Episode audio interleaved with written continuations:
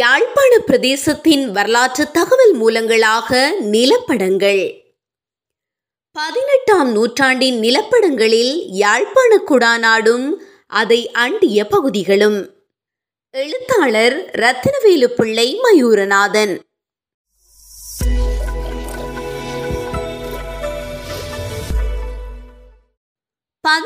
நூற்றாண்டில் ஒல்லாந்தரால் வரையப்பட்ட இலங்கையின் நிலப்படங்களில் யாழ்ப்பாணத்தையும் அதை அண்டிய பகுதிகளையும் பற்றிய தகவல்கள் குறித்து ஏற்கனவே பார்த்தோம்.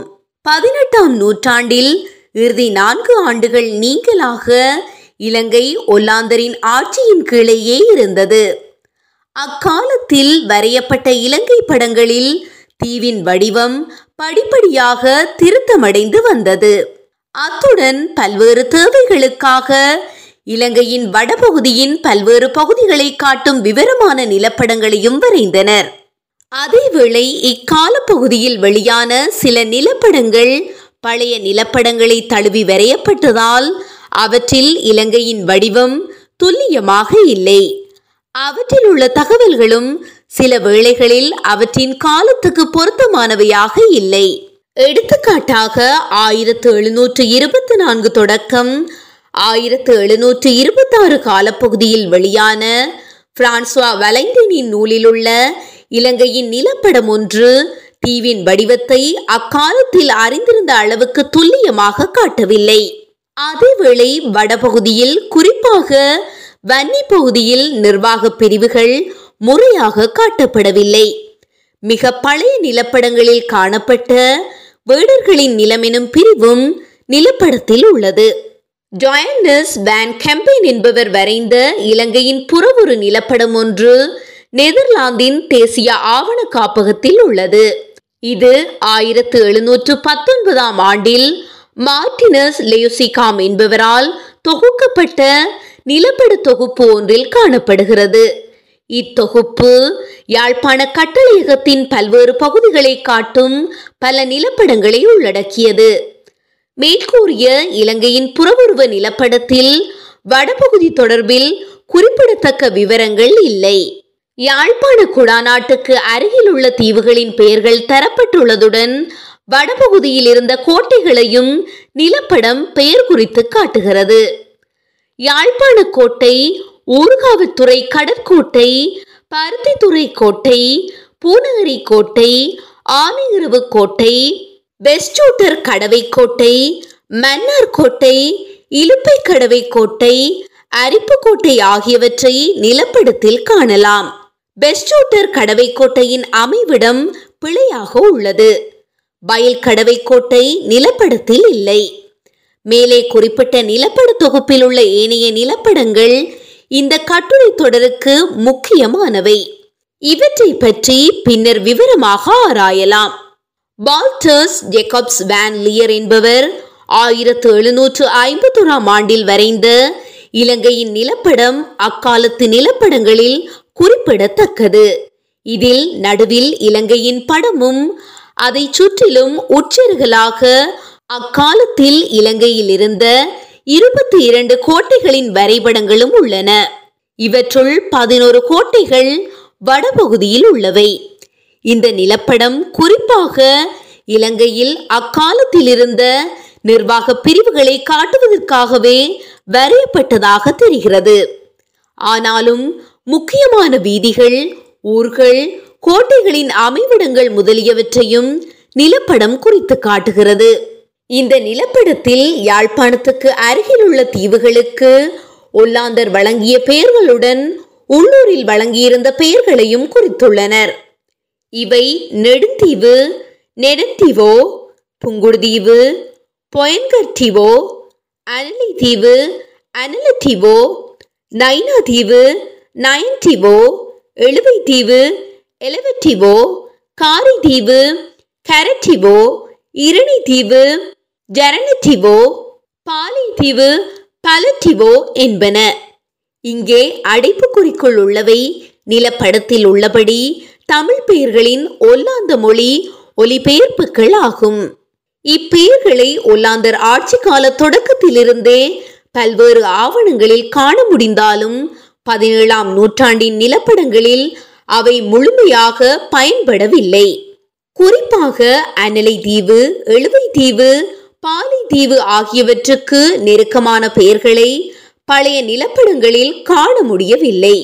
போல்டர்ஸ் ஜேக்கப்ஸ் வான் லியரின் நிலப்படத்தில் மேற்படி பெயர்கள் காணப்படுவது அக்காலத்து ஒல்லாந்த நில அளவையாளர்கள் உள்ளூர் வழக்குகளுக்கு பழக்கப்பட்டிருந்ததை அல்லது உள்ளூர் அதிகாரிகளின் உதவியை பெற்று சரியான தகவல்களை தருவதில் அக்கறை கொண்டிருந்ததை காட்டுகிறது எனலாம்.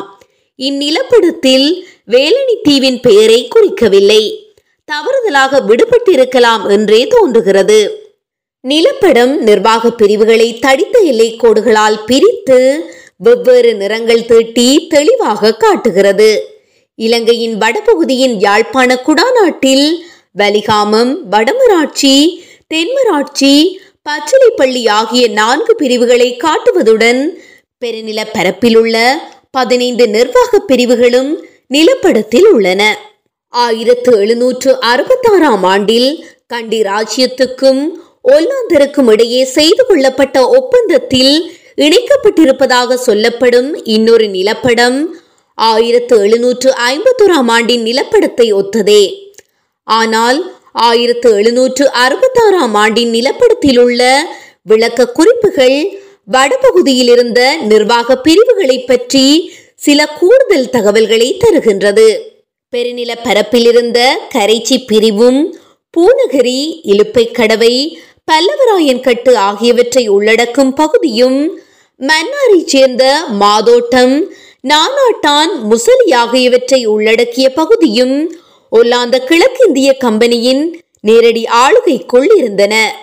பனங்காமம், கருணாவற்பற்று, மேல்பற்று, புதுக்குடியிருப்பு, முள்ளியவளை, கரிக்கட்டு மூலை, தென்னமரவாடி ஆகிய பிரிவுகள் வன்னியர்களால் ஆளப்பட்டதாகவும் இதற்காக அவர்கள் ஒல்லாந்த கிழக்கிந்திய கம்பெனிக்கு ஜானிகள் கொடுத்ததாகவும் மேற்படி விளக்க குறிப்பிலிருந்து அறிய முடிகிறது. பிரிவுகளின் பெயர்களில் வேறுபாடுகள் காணப்பட்ட போதும் இந்தியாவுக்கான ஒல்லாந்த ஆளுநர் நாயகம் ரைக்ளோஃப் வேன்கூன்ஸ் யாழ்ப்பாண கட்டளை தளபதி அந்தனி பேவிலியனுக்கு 1665 எழுதிய குறிப்பிலும் இதே தகவல் இருப்பதை காணலாம். 1697 ஆண்டில் யாழ்ப்பாண கட்டளை தளபதி ஸ்வார் டெக்குரோன் எழுதிய வழிகாட்டற் குறிப்பில் பரந்த வன்னி பிரதேசம் பல்வேறு பிரிவுகளாக பிரிக்கப்பட்டு வன்னியர்களின் பொறுப்பில் விடப்பட்டிருப்பதாக குறிப்பிட்டுள்ளார். அவ்வன்னியர்கள் ஆண்டுதோறும் மொத்தமாக 42.5 யானைகளை ஒல்லாந்த கிழக்கிந்திய கம்பெனிகளுக்கு திரையாக செலுத்த கடமைப்பட்டவர்கள். ஆனாலும் வன்னியர்கள் இந்த திரையை ஒழுங்காக செலுத்தாமல் தவிர்த்து வந்தனர். 1751 ஆண்டின் நிலப்படத்தில் உட்செருகளாக வரையப்பட்டுள்ள கோட்டைகளுள் யாழ்ப்பாண குடாநாட்டிலும் அதற்கு அண்மையிலும் அமைந்துள்ளவையாக காட்டியுள்ள கோட்டைகள் 6. அவை யாழ்ப்பாண கோட்டை, ஊர்காவத்துறை கடற்கோட்டை, பருத்தித்துறை கோட்டை, பூநகரி கோட்டை, ஆணையுறவு கோட்டை, தலேயு கோட்டை, பெஸ்டூட்டர் கடவை கோட்டை, பயில்கடவை கோட்டை என்பனவாகும். யாழ்ப்பாண கோட்டை யாழ்ப்பாண கட்டளையகத்தின் முதன்மை கோட்டை. ஊர்காவத்துறை கடற்கோட்டை இந்து மாகடற் பகுதியிலிருந்து யாழ்ப்பாண கோட்டைக்கான அணுகுவழியை பாதுகாப்பதற்காக கடலில் அமைக்கப்பட்டது. பூநகரி, ஆணையிறவு, பெஸ்டூட்டர் கடவை, பயில்கடவை ஆகிய இடங்களில் அமைந்துள்ள கோட்டைகள் யாழ்ப்பாண குடாநாட்டுக்கும் வன்னி பிரதேசத்துக்கும் இடையிலான போக்குவரத்து பாதைகளை அண்டி அமைந்துள்ளன. தலேயு கோட்டையை பச்சளைப்பள்ளி பிரிவில் ஆணையிறவுக்கு மேற்கே நீரேரி கரையோரமாக நிலப்படத்தில் குறித்துள்ளனர். இந்த கோட்டையை பற்றி வேறு ஆவணங்கள் எதிலும் தகவல் இருப்பதாக தெரியவில்லை. 1766 ஆண்டில் யாழ்ப்பாண கட்டளை தளபதி முயார் எழுதிய குறிப்பில் அப்பகுதியில் ஆணையிறவு, பெஸ்டூட்டர், பயில் ஆகிய 3 கோட்டைகளை மட்டுமே குறிப்பிட்டுள்ளார். இந்த கோட்டையின் வரைபடமும் நிலப்படத்தில் இருப்பதால் வேறெங்காவது இருக்க வேண்டியதை இவ்விடத்தில் காட்டினரா அல்லது கட்டுவதற்காக திட்டமிடப்பட்டு பின்னர் கைவிடப்பட்டதா என்பது தெரியவில்லை. யாழ்ப்பாண கோட்டை ஐங்கோண வடிவமும் மூலைகளில் அம்புத்தலை வடிவ கொத்தளங்களும் கொண்டமைந்தது. அக்காலத்தில் நவீனமாக இருந்த பாதுகாப்பு தொழில்நுட்பங்களை தழுவி வடிவமைக்கப்பட்டது. இதை பற்றிய விவரமான விளக்கங்களை பின்னர் பார்க்கலாம். பருத்தி துறையில் அமைக்கப்பட்டிருந்த கோட்டை வளமைக்கு மாறான முக்கோண வடிவம் கொண்டது. இதில் ஒரு கொத்தளம் மட்டுமே இருந்தது. இலங்கையில் இருந்த கோட்டைகளுள் பாதுகாப்பு பெருமானம் மிக குறைவாக காணப்பட்ட கோட்டை இதுவே. வயல்கடவை கோட்டை சுண்டிக்குள பகுதியூடாக வன்னிக்கு செல்லும் பாதையை அண்டி அமைந்துள்ளது. ஆனையுறவு கோட்டை யாழ்ப்பாணத்துக்கும் வன்னிக்கும் இடையில் அமைந்த கடல் நீரேறி குறுகலாக இருக்கும் பகுதியை அண்டி இருக்கிறது. அக்காலத்தில் ஆனையுறவு கூடாக வன்னிக்கு செல்லும் கண்டி வீதி இல்லை. ஆனால் குறுகலான இப்பகுதியூடாக வள்ளங்களை பயன்படுத்தியும் கோடை காலங்களில் நடத்தும் போக்குவரத்து இடம்பெற்றிருக்கும். பெஸ்டர் கோட்டை மேற்கூறிய இரண்டு கோட்டைகளுக்கும் இடையில் கோயில் வயல் பகுதியில் உள்ளது. பூநகரி கோட்டை யாழ்ப்பாணத்திலிருந்து கல்முனையினூடாக வன்னிக்குள் வரும் பாதையை அண்டி அமைந்துள்ளது. இக்கோட்டைகள் யாழ்ப்பாண குடாநாட்டுக்கும் வன்னிக்கும் இடையிலான போக்குவரத்தை கண்காணிப்பதை நோக்கமாக கொண்டவை. குறிப்பாக மனிதர்கள் போய் வருவதை கண்காணித்தல், அனுமதி இல்லாமல் பொருட்களை எடுத்துச் செல்வதை தடுத்தல், யானைகள் உள்நுழைவதை கட்டுப்படுத்துதல், வன்னியர்களை கண்காணித்தல் என்பன இக்கோட்டைகளின் முக்கிய பணிகளாக இருந்தன.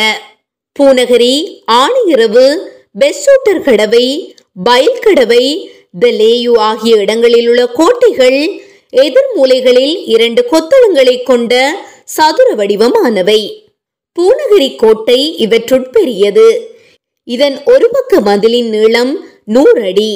ஏனைய 4 சிறிய கோட்டைகள் ஏறத்தாழ ஒரே வடிவமும் அளவும் கொண்டவை. இவற்றின் ஒரு பக்க மதில் 50 அடி நீளமானது. பருத்தித்துறை கோட்டை ஒல்லாந்தர் காலத்திலேயே கைவிடப்பட்டு அழிந்துவிட்டது. பெஸ்டர் கடவை, வயல்கடவை ஆகிய இடங்களில் இருந்த கோட்டைகள் ஒல்லாந்தர் காலத்துக்கு பின்னர் பயன்பாடின்றி அழிந்துவிட்டன. பூநகரி கோட்டை பிரித்தானியர் காலத்திலும் வேறு தேவைகளுக்கு பயன்பட்டு பிற்காலத்தில் கைவிடப்பட்டு அழிந்தது. ஆனையுறவு கோட்டை அண்மை காலம் வரை இராணுவ பயன்பாட்டிலிருந்து உள்நாட்டு போர்க்காலத்தில் முற்றாக அழிந்துவிட்டது. யாழ்ப்பாண கோட்டையும் அண்மை காலம் வரை பல்வேறு பயன்பாடுகளுக்கு உட்பட்டிருந்து உள்நாட்டு போரில் பெருமளவு சேதத்துக்கு உள்ளாகிய போதும் தற்போது பகுதியளவாக திருத்தப்பட்டுள்ளது. உள்ளே இருந்த ராணி மாளிகை, தேவாலயம் உள்ளிட்ட எல்லா கட்டடங்களும் அழிந்துவிட்டன. நிர்வாக பிரிவுகளை காட்டும் இலங்கை தீவின் நிலப்படம் எனும் தலைப்புடன் 1789ஆம் ஆண்டில் வரையப்பட்ட நிலப்படம் ஒன்று நெதர்லாந்தின் தேசிய ஆவண காப்பகத்தில் உள்ளது. இந்த நிலப்படம் ஒல்லாந்தரின் ஆளுகைக்கு உட்பட்ட பகுதிகளின் பெரும் பிரிவுகளில் உள்ள துணை பிரிவுகளையும் காட்டுகிறது. வடபகுதியில் யாழ்ப்பாண குடாநாடு, தீவு பகுதி, பூநகரி பகுதி, கரைச்சி, மன்னாருக்கு உட்பட்ட பகுதிகள் என்பவற்றின் துணை பிரிவுகளின் எல்லைகளையும் பெயர்களையும் நிலப்படம் காட்டுகிறது. 1719ஆம் ஆண்டிலேயே யாழ்ப்பாண கட்டளையகத்தின் ஆளுகைக்கு உட்பட்ட பிரிவுகளுக்கு தனித்தனியான விவரமான நிலப்படங்கள் வரையப்பட்டன. அவை அப்பிரிவுகளின் துணை பிரிவுகளையும் தெளிவாக காட்டுகின்றன. இவற்றோடு ஒப்பிட்டு பார்க்கும் போது 1789ஆம் ஆண்டின் நிலப்படத்தில் உள்ள துணை பிரிவுகளின் எல்லைகள் துல்லியமானவையாக இல்லை. எடுத்துக்காட்டாக யாழ்ப்பாண நகரை அண்டிய வண்ணார்பண்ணை, நல்லூர், சுண்டிக்குழி, கோப்பாய் ஆகிய துணை பிரிவுகளின் எல்லைகளை சரியாக வரையவில்லை. ஜோண்டு பெரோனி எனும் பிரான்சியர் 1789இல் வரைந்த இன்னொரு நிலப்படமும் நெதர்லாந்தின் தேசிய ஆவண காப்பகத்தில் உள்ளது.